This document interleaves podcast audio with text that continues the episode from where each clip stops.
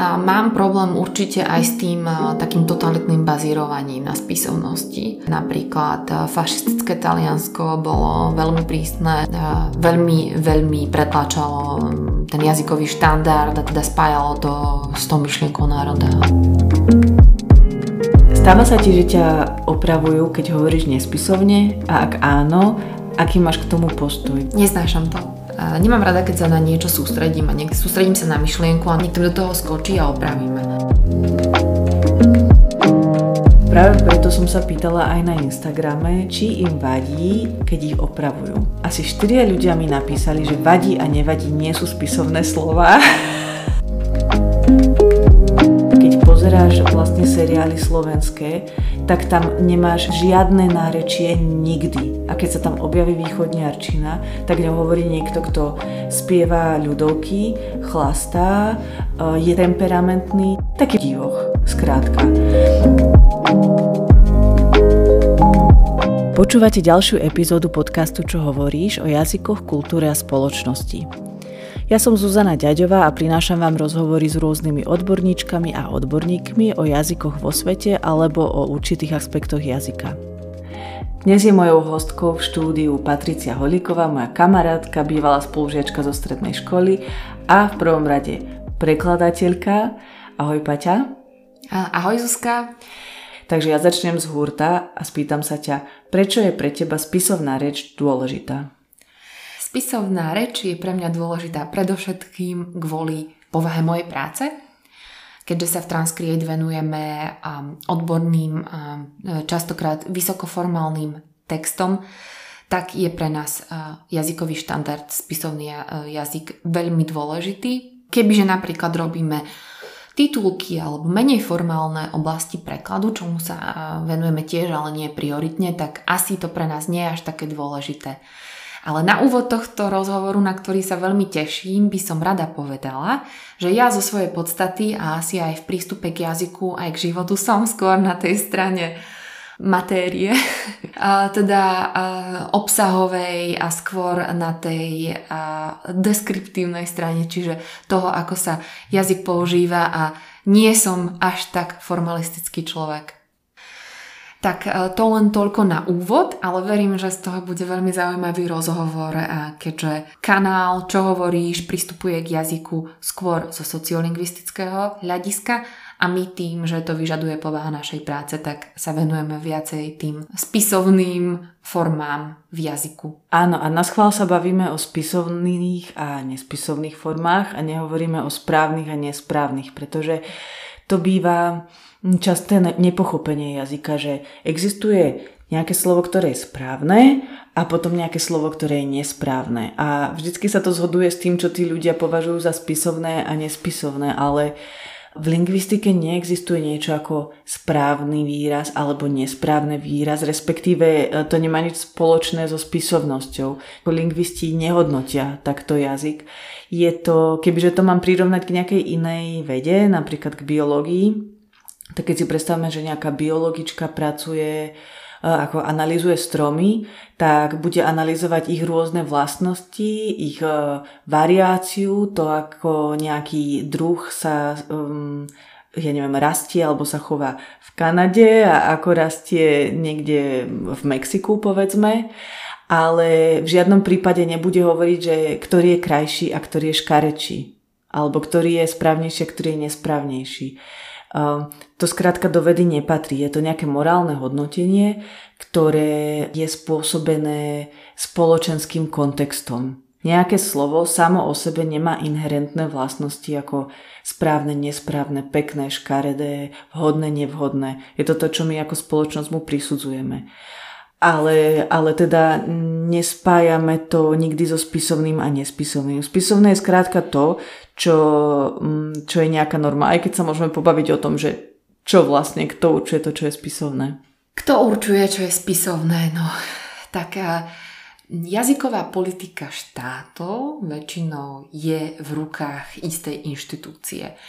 Máme akési spektrum jazykových politík, kde napríklad anglofónne krajiny sú považované za veľmi liberálne v prístupe k jazykovým politikám. Čiže A typicky môžu mať nejaké inštitúcie, môže byť nejaká British Council, neviem, nejaká komisia pre jazyk anglický v Kanade alebo v Austrálii, ktorá väčšinou e, pridáva ale skôr odporúčania. Na druhej strane tohto spektra sú krajiny ako, e, kde takou vlajkovou loďou je Francúzsko so svojou e, francúzskou akadémiou, ktorá je vnímaná veľmi veľmi ako, e, presadzujúca reštriktívnu politiku. Čiže Francúzsku, vo Francúzsku napríklad platí zákon, ktorý ustanovuje až akoby normatívne, že je protizákonné používať isté formy anglicizmov a, a činí tak s odôvodnením ochrany ich jazyka ako prvku štátnosti. Na Slovensku je takýmto tvorcom našej jazykovej politiky predovšetkým vo forme odporúčaní Jazykový ústav Ľudovita Štúra a v Česku je to Ústav pre jazyk český. Diskusia o tom, do akej miery sú záväzné tie odporúčania, že toto je nejaký jazykový štandard, je rozsiahla, ale e, v podstate odpovedou na to, čo je pravopisne spisovné alebo nie, nám môže byť e, krátky slovník slovenského jazyka napríklad Mm-hmm. Alebo stránka priamo jazykového ústavu Ľudovita Štúra, kde väčšinou nájdeme viac k danému slovu a termínu. Na jednej strane si môžeme pomôcť jazykovým ústavom Ľudovita Štúra, ale na druhej strane ja som napríklad počula rozhovor s jednou sociolingvistkou, ktorá e, mala veľmi deskriptívny prístup k jazyku. To znamená, že mm, Deskriptívny znamená, že mm, to, ako by sme jazyk opísali, takže to, aký je úzus, tak taký je ten jazyk. A ona tvrdila, že spisovný jazyk je ten, ktorému rozumieme všetci. Ona sa vôbec neodvolávala na, na nejaké inštitúcie. Mne to prišlo zaujímavé, lebo si myslím, že toto sú také dva rôzne postoje, ktoré tomu môžeme zaujať. A kebyže mám definovať, čo vlastne spisovný jazyk je ako z pohľadu nejakej dialektológie, tak spisovný jazyk, alebo častokrát ho označujeme ako spisovný štandard, je len jedna varieta reči, ktorá je umelo vytvorená na základe možno nejakého, nejakej regionálne, nejakého regionálneho nárečia a ktorá získala pravopis, alebo bola k nemu vytvorená pravopisná norma a e, zároveň má inštitucionálnu podporu. To znamená, že sa stane napríklad úradným jazykom, jazykom administratívy, vyučuje sa v tom jazyku a tým pádom sa teší z veľmi vysokej spoločenskej prestíže. Tento spisovný jazyk práve preto, že ho poučúvame všade a hlavne v týchto formálnych kontextoch a takých tých oficiálnych, tak nám znie neutrálne, ale opäť raz lingvisti a lingvistky sa smejú, keď, keď sa hovorí o tom, že ktorý jazyk znie neutrálne, pretože keby na Slovensku sa štandardizuje napríklad prešovská slovenčina a to je tá varieta alebo ten útvar jazykový, ktorý sa začne používať v štátnej správe a vo vzdelávaní, tak by to bol práve ten, ktorý by nám znel neutrálne. Takže, takže zasa to hodnotenie, že niečo je neutrálne, je trochu zradné. A ešte sa niekedy hovorí, že vlastne spisovný jazyk je skrátka štandardný dialekt. To znamená, že existujú na Slovensku rôzne dialekty, čo je synonymum nárečia a jedným z tých dialektov je jeden umelý dialekt a to je práve ten štandard. Takže práve takýmto zmýšľaním ho môžeme dávať na rovnakú úroveň e, s ostatnými nárečiami. A hovorím o tom, že by sme ich mohli dávať na rovnakú úroveň práve preto, že z jazykovedného pohľadu neexistuje nárečie, ktoré by bolo menej cenné a alebo že by nejaké nárečie bolo horšie a spisovný jazyk bol lepší.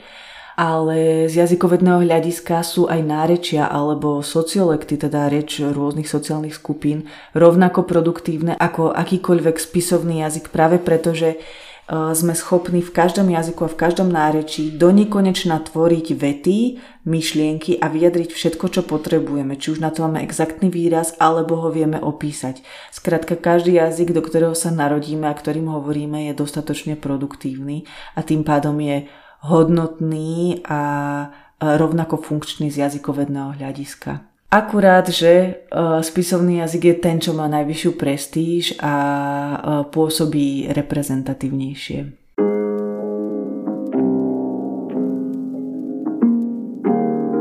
Hovoríš aj nespisovne? Ak áno, kedy, prečo a ako vlastne vnímáš nespisovný jazyk? Áno, ja hovorím nespisovne veľmi často a veľmi veľa. Snažím sa písať spisovne, ale nemyslím si, že to vždycky ide.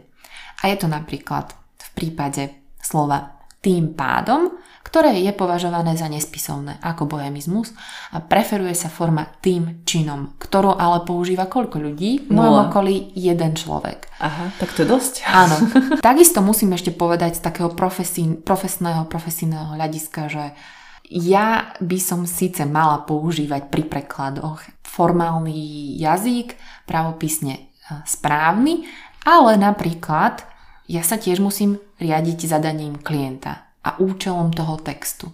Takže pokiaľ my prekladáme marketingové materiály v rámci istej kampane, kde už, alebo pre značku, ktorá má už zavedené nejaké svoje kľúčové slova, ktoré ale nie sú, sú napríklad bohemizmy, nie sú spisovné, alebo má moto, ktoré obsahuje bohemizmus, tak ja ho nebudem meniť, alebo určite nezahrniem do nadpisu článku, ktorého hlavným cieľom v rámci klienta je predaj produktu a odovzdanie posolstva ich značky, ktorá napríklad mierí na cieľovú skupinu mladých ľudí, tak tam určite nenapíšem nejaké vysokoformálne slova a určite tam nenapíšem e, slovo tým činom. Že e, z môjho hľadiska teda e, by sa, by sa štandard mal snažiť a väčšinou aj organizácie, ktoré sa starajú o udržiavanie písomného štandardu aj o to, aby, aby tam boli zahrnuté slova, ktoré sa reálne používajú. Ja úplne súhlasím a práve ten deskriptívny prístup, e, ktorý sa na Slovensku moc nerazí, minimálne nie medzi tými, medzi, medzi tými... Myslím, o... že z mojej skúsenosti, z mojej skúsenosti je vzdelanie je veľmi dôležité, aby ľudia, ktorí pracujú v jazykových e, profesiách, a to nie sú prekladatelia a mhm. prekladateľky, ale copywriteri, žurnalisti, ja neviem, ľudia v, v tlačových odboroch firiem, politických strán a neviem, verejných orgánov, aby, aby ovládali ten jazykový štandard. Ale veľmi dôležité je ovládať aj veci ako štilistika, e, veci e, to, ako sa ten text číta, mm-hmm. ako prístupne pôsobí. Mm-hmm. A možno by ale práve pomohlo, keby ten štandard je flexibilnejší a napríklad by reagoval na, na skutočný úzus. Samozrejme, keď je nejaký regionalizmus, tak nehovorím, že by sme ho mali do, do toho krátkeho slovníka slovenského jazyka zahrnúť, ale pokiaľ ide o výraz tým pádom, ktorý sa používa vo všetkých dialektoch alebo nárečiach na Slovensku, používa sa vo všetkých sociálnych skupinách a od prezidentky po mm, Ukra- Ukrajincov, čo sa učia a Ukrajinky jazyk e, týždeň. Áno, Skrátka je to pojem, ktorý, alebo je to výraz, ktorý používame všetci a všetky na Slovensku. Prečo by takýto výraz nemal byť súčasťou štandardu? Mal, pretože jazykový štandard má byť stabilný, ale zároveň nemá nám hádzať, ako hovoria časi, klacky pod nohy. Nemal by mm, nás nútiť extra študovať, preto aby sme sa vedeli vyhnúť slovám, ktoré používame všetci. Pretože potom je ten jazyk bariérovejší. Keď mm-hmm. každé druhé slovo slovo, ktoré používame všetci neustále, skrátka nie je v štandarde a my sa musíme ešte špeciálne ako doštudovávať, ako čím ho máme nahradiť. Takže tiež si myslím, že máme právo ako spochybňovať ten spisovný štandard. Určite. Určite je to asi aj zodpovednosť ale nás, čo možno, že viac sa zaoberáme tým jazykovým štandardom, že je v poriadku, že teda dávame tomu tú energiu, čas aby sme poznali, ktoré formy sú považované za spisovne správne a spisovne nie, tak na druhej strane je asi v poriadku aj to, aby sme neboli takí, že ustavične niekomu skáčeme do rečí a opravujeme ho. Áno. A upozorňujeme ho. Mne ešte napadá, že na Instagramovom účte, čo hovoríš, keď si hovorila o tých rôznych štýloch, o tom, ako prispôsobovať tú reč napríklad publiku, tak ja keď píšem príspevky, tak sa snažím ich písať absolútne spisovne a niekedy je to až nad moje sily, niekedy sa v tom mýlim, alebo mi niečo my utečie. Ťa radi, my ťa veľmi radi opravíme, ano, čo hovoríš. Áno, už, už s tým mám skúsenosti. ale uh, snažím sa, aby to bolo spisovné, pretože sú to, povedzme, nauč, krátke naučné texty, ktoré sú dosť formálne a nie sú veľmi osobné. Ale keď postujem niečo na story, tak idem tak, ako idem proste v živote. Hej, že rozprávam relatívne ako hovorovo a, a píšem to tak, ako mm. mi to prvé napadne, pretože vnímam, že tie storky sú také osobnejšie, je to také rýchle, neformálne a pamätám si, že som mm, práve kedysi uh, niečo postovala do storky a napísala som tam niečo ako strašne sa mi toto páči a asi 5 ľudí mi napísalo, že strašne nie je spisovné slovo, že ho nemám používať. A, tak som vlastne sa snažila vysvetliť, že pre mňa to je ten, ten výraz mojej identity, to je toho pocitu, ktorý ja momentálne zažívam a ten vibe, ktorý ja chcem ako mm, skrz tú story nejak preniesť na ľudí. Je to tvoja autorská licencia presne. a básnická licencia, nie? Presne, presne tak a potom som rozmýšľala, že prečo mi toto ľudia píšu. Pretože ja si myslím, že určite svojim kamarátom, ktorí napíšu slovo strašne do storky, nebudú písať, že nehovor strašne, hovor veľmi. Ale mne to písali, pretože tým, že ja sa venujem jazyku, tak automaticky odo mňa očakávajú, že ja budem tá autorita na jazyk že budem ja tá, ktorá bude strážiť ten spisovný jazyk a bude vždy hovoriť spisovne. Hovorím o pár individuách, ktoré mi napísali, asi to neočakávajú všetci moji followery a followerky, lebo myslím, že už ma poznajú. Ale Skrátka, ako keď sa povie, že keď je niekto lingvista, a dokonca sa mi stalo, že keď som sa predstavila, že som jazykovedkynia, keď som ešte bola tak trošku jazykovedkynia, tak um, niektorí ľudia tak zmeraveli a začali sa tak ospravedlňovať za to, že možno ne, nepovedali niečo spisovne a zrazu tak zneistili a prišlo mi zaujímavé to nepochopenie toho, že čo vlastne mm-hmm. robia, čo sa vlastne deje v lingvistike, že lingvistika nie je o tom, že ona má povedať, že čo je dovolené a čo je zakázané. Vlastne o tom sme hovorili na začiatku podcastu. Tak, pardon, to som trošku odbočila, ale chcela som povedať o tých rôznych štýloch a, a o tom, ako ja sa tiež prispôsobujem publiku alebo nejakému formátu, v ktorom postujem. Ja si myslím, ešte e, ty do toho skočím, že ja si myslím, že to je predsa funkcia jazyka. Áno.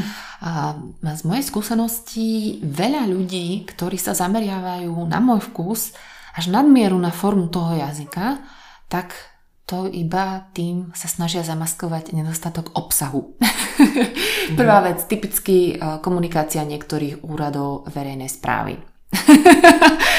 že napíšem to komplikovane, zložito, vyzerá to veľmi sofistikovane a pritom sa to dalo uh, napísať jednoduchšie a možno, že by to plnilo, bolo by to funkčnejšie a plnilo by to viac ten účel, zmysel. No a ďalšia vec, že konkrétne ešte špecificky pri preklade je formálna stránka veľmi dôležitá. Ale keď človek necíti, nerozumie a napríklad niekto prekladá veľmi formalisticky, čo si ako počítačová hra mm-hmm. a používa tam e, register, teda vrstvu jazyka, ktorá sa jednoducho nehodí pre daný produkt, tak neodvádza svoju robotu správne.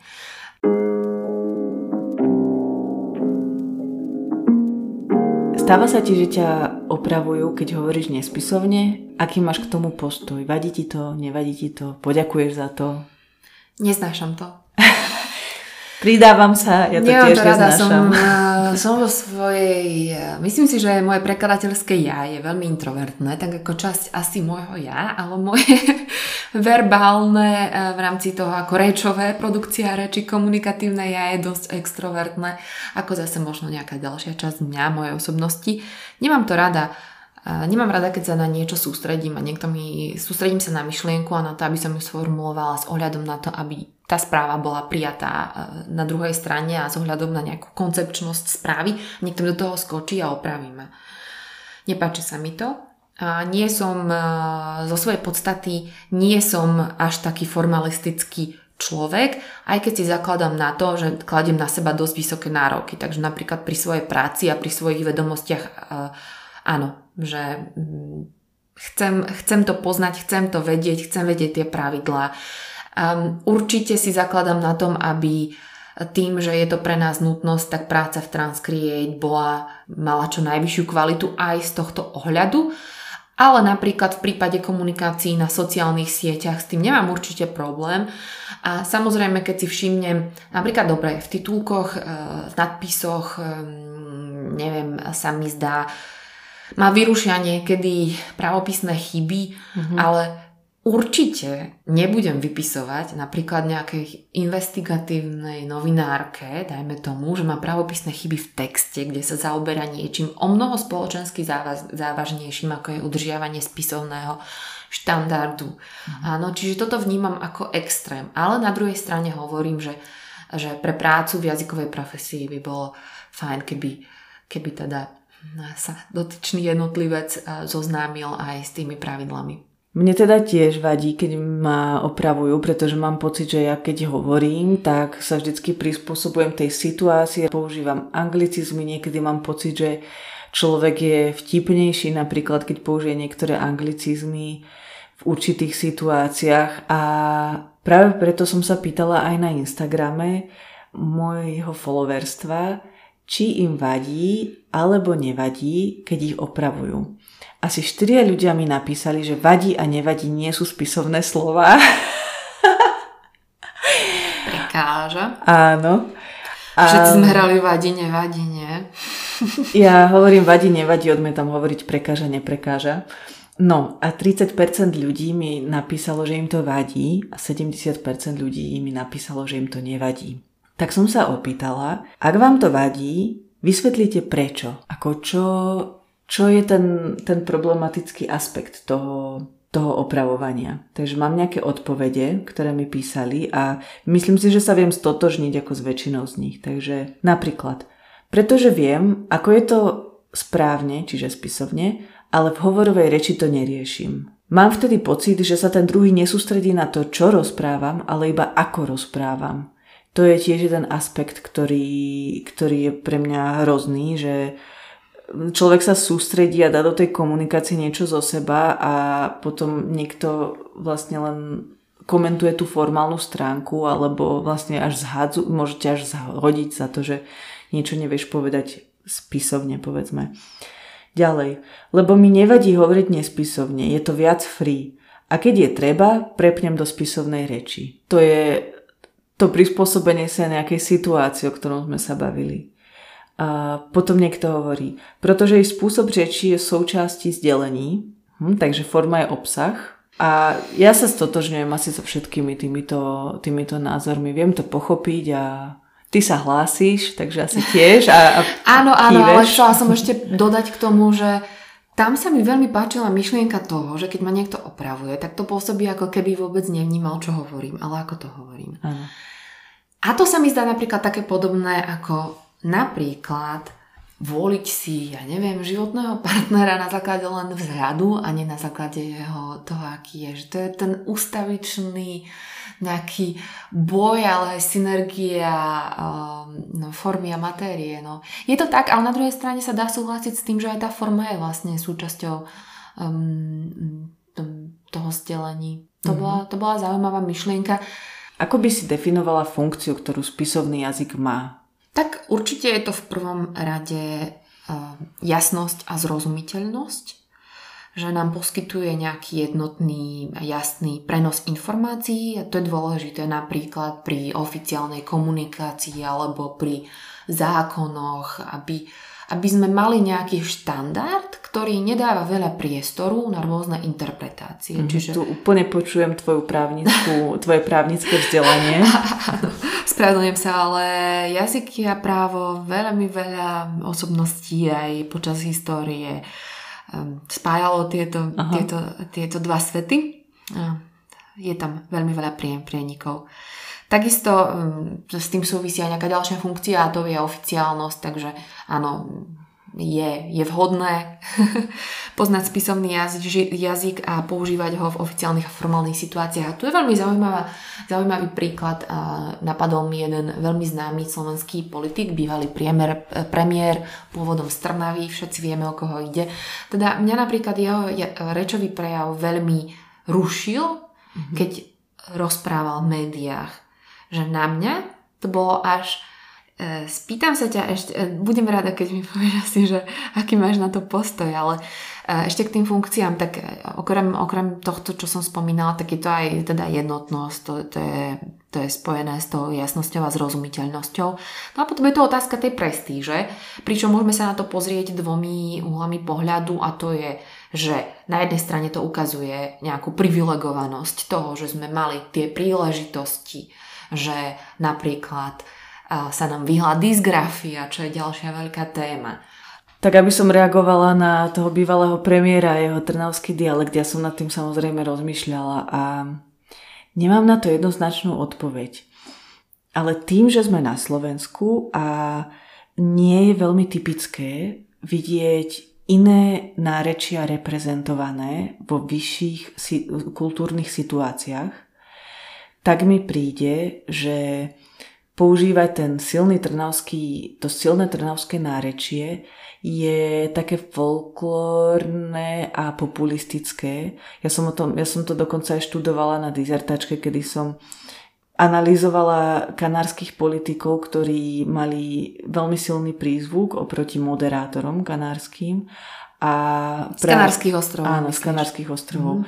A práve jeden z tých faktorov, ktorý vplýval na to, že rozprávali tak, e, tak veľmi, hm, nechcem povedať, že nárečo, no áno, proste mali dialektálny, e, mali tú výslovnosť dialektálnu, tak e, že to bolo ako súčasťou tej identity, ktorú ako presadzovali, hej, politicky to bolo pre nich dôležité, ako udržať si to.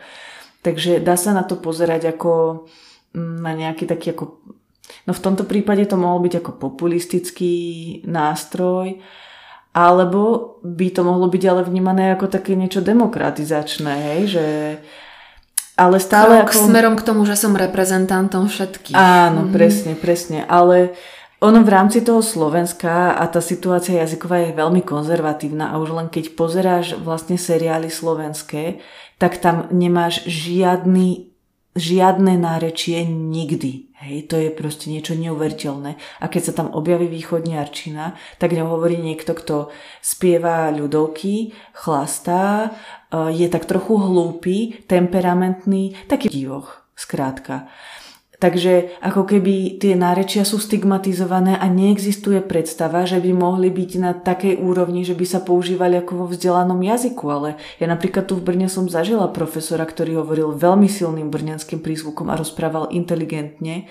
A to sú práve tie situácie, kedy sa ten ten dialekt ako naberá tú prestíž a je to taký ako demokratizujúci prvok. Ale toto je zaujímavé, že tu by som len tak premostila ešte k tomu, ako sa napríklad k jazykovým politikám správajú totalitné režimy a preto e, tak spozorniem skutočne ale vyslovene.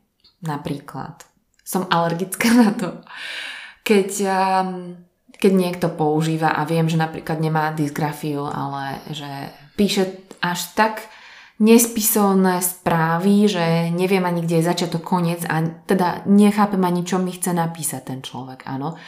Tak to ale, už je o tom, že hej, nie je zrozumiteľný. Áno, to je už, že hm. stráca tú, stráca tú funkciu, ale na druhej strane mám problém určite aj s tým takým totalitným bazírovaním na spisovnosti. Mm-hmm. Takže e, to by som bola veľmi rada, keby tu zaznelo, že napríklad e, fašistické Taliansko bolo veľmi prísne, ako ak to poslucháčov a poslucháčky zaujíma, tak si určite môžu k tomu nájsť viac. Že veľmi, veľmi pretláčalo ten jazykový štandard a teda spájalo to s tou myšlienkou národa a tak ďalej. Takže opatrne, ako opatrne. Všetko Áno, má mať mieru. Aj, aj fašistické Španielsko predsa. Mhm. Španielsko mm-hmm. má veľa minoritných jazykov, ktoré trpeli. A ktoré veľmi trpeli za Frankovho režimu. Takže tiež si myslím, že treba si dať pozor, aby sme našim purizmom e, nepodporovali e, nejaký, e, nejaký prehnaný nacionalizmus a trošku si uvedomiť možno, že to, čo zo mňa robí prav, správneho občana alebo občianku Slovenska, nie je to, že viem hovoriť spisovne a že viem písať správne Y. Lebo niekedy mám pocit, že ako keby si druhorady občan, keď on, ono sa hovorí, že nevieš po slovensky, hej, v úvodzovkách, ale my všetci vieme po slovensky, teda pokiaľ nehovoríme o jazykových menšinách. Len uh, možno nehovoríme spisovne, ale to je všetko slovenčina predsa.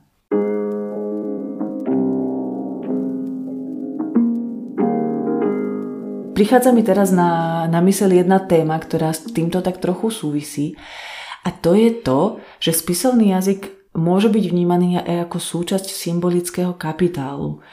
Podľa sociológa Piera Bourdieu existuje tzv. jazykový trh, na ktorom vymieňame náš vysoko prestížny spisovný prejav za iné sociálne či ekonomické výhody. To znamená, že ja hovorím vynikajúco spisovne, Takže možno budem mať väčší úspech pri pracovnom pohovore, keď sa záleží o akú prácu samozrejme ide. To znamená, že e, ja môžem mať vyšší kapitál než niekto, kto ten uh, symbolický kapitál, než niekto, kto ten spisovný jazyk neovláda. Nie každý má totiž rovnaký prístup ku spisovnému jazyku. Pierre Bourdieu práve pracuje s pojmom habitus, ktorý označuje niečo ako dispozície, ako sa máme správať, ako vnímať svet, ako premýšľať, ako rozprávať. Je to skrátka taký náš vnútorný svet, ktorý sme prijali. Sú to nejaké, nejaké naše vnútorné hranice, štruktúra nášho myslenia. To všetko je habitus a ten je silno určený tým, z akého sociálneho prostredia pochádzame. To znamená, že, to znamená, že členovia a členky jednej sociálnej skupiny zdieľajú podobný habitus. Ak je niekto napríklad z privilegovanej rodiny, rodičia sú docenti, tak e, súčasťou jeho habitu bude pravdepodobne aj veľmi prestížna forma jazyka, napríklad bude mať o mnoho jednoduchší prístup k tomu spisovnému jazyku, než niekto, kto pochádza z rodiny, ktorého, ja neviem, kde rodičia sú, pracujú manuálne, napríklad sú súčasťou jazykovej menšiny, povedzme Rómovia. Vieme, že Romčina nie je úradný jazyk, takže vlastne ako veľmi vzdialené je ich dieťa od spisovného slovenského jazyka, Takže musíme sa pobaviť aj o tom, že jazyk je bariérový a nie je pre každého rovnaké vlastne dostať sa ku spisovnému jazyku a že niektorí z nás sú skrátka privilegovanejší než iní aj v tom jazyku. Ako na toto náhliadaš ty? Určite. Ako určite jazyk je... Jazyk môže byť veľmi vyčleňovací a, a tá téma napríklad rómskeho jazyka a, a úradných jazykov tým pádom nejaký bariér pre e, vstupu niektorých, niektorých ľudí e, z niektorých spoločenských vrstiev. Je to veľmi aktuálne a je dobre sa o tom minimálne baviť, ako nemyslím si, že je to niečo, čo sa dá zmeniť zo dňa na deň, je to niečo, čo by som vedela napríklad aktívne ovplyvniť ja alebo ty, ale sa hovorí, že stačí, niekedy stačí len si uvedomiť, aký problém to dokáže byť Takisto asi je to aj otázka výuky, možno, že vzdelávania, ukazovania, aký vzťah sa dá mať k jazyku. Môžem spomenúť to, ako, ako, ako, ako budujeme nechuť namiesto chuti k, k slovenskej literatúre, obzvlášť k poézii, mm. ktorá je podľa mňa fantastická. My Transcreate sídli na ulici Janka Kráľa. Janko Kráľ bol, bol úžasný. Ale áno, tak to chcem povedať, že e, možno to vzdelávanie Vzdelávanie je veľmi dôležité, ako, ako pristupujeme k hodinám slovenského jazyka, akú príležitosť vôbec um, zoznámiť sa so spisovným jazykom majú deti, ktoré napríklad nemajú priestor na to, nemajú rodičov, ktorí s nimi budú tie diktáty písať. Presne tak, kvalitné školstvo by malo byť také, ktoré dokáže vyrovnať tie sociálne rozdiely mm-hmm. a dokáže, dokáže pomôcť všetkým ľuďom bez rozdielu dostať sa na tú istú úroveň v niečom a asi sa nebudeme dostávať... To je samozrejme ilúzia asi v každej krajine. Áno, áno. Ale... Asi to nemusíme ani rozoberať teraz. Mm, ale uh, zase, ako hovorím, že je dobré mať tú ilúziu a ideál pred očami, aby sme sa k nej čo najviac priblížili. A ja by som teda si dnešnú tému uzavrela nejakým takým môjim náhľadom na to, prečo si myslím, že je spisovný jazyk dôležitý. Samozrejme, my už sme sa bavili o tom, že môže mať nejakú zjednocujúcu funkciu, môže byť dôležitá jeho jednoznačnosť, že mu všetci rozumejú rovnako, ale mne napadá ešte jedna vec a to je to, že ja by som asi využila takú trochu otravnú a lacnú metaforu.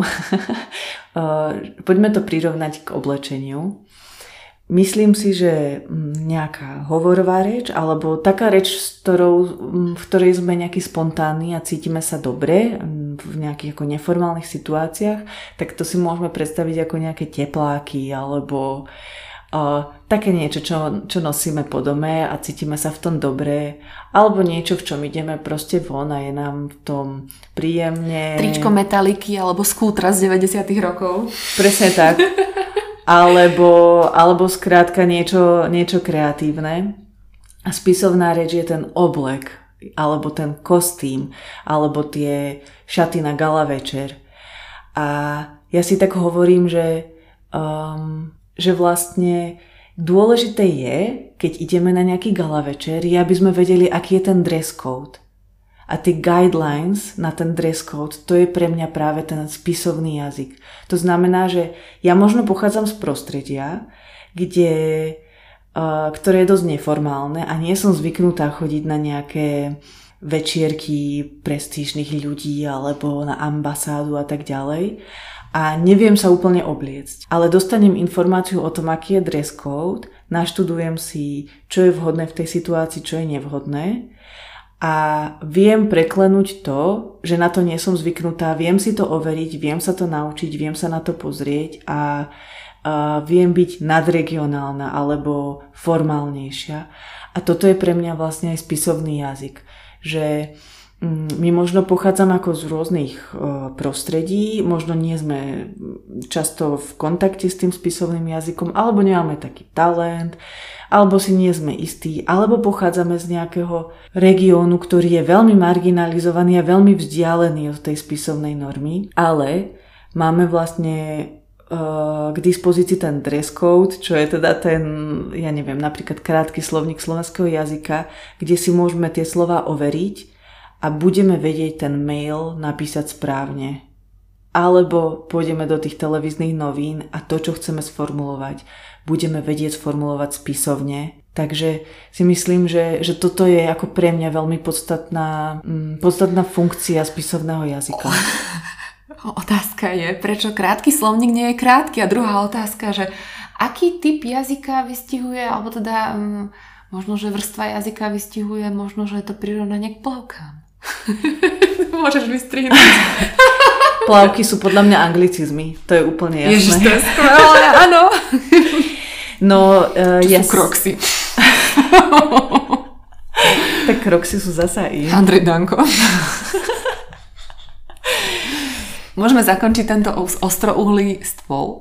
Áno, tak uh, ja si myslím, že sme trošku načrtli tie anglicizmy, ale už sa im nebudeme venovať, ale možno to nechám na stole ako takú pozvánku do nejakej budúcej epizódy, uh, kedy sa budeme baviť o možno nejakých vplyvoch cudzích jazykov do slovenčiny. Takže vás necháme v očakávaní, milé poslucháctvo. A ešte sa dostaneme ku záverečným rubrikám. Sú tu rýchle otázky, Paťka. Ak by si sa mala lusknutím prsta naučiť nejaký jazyk bez akejkoľvek záťaže, ktorý by to bol? Čínština.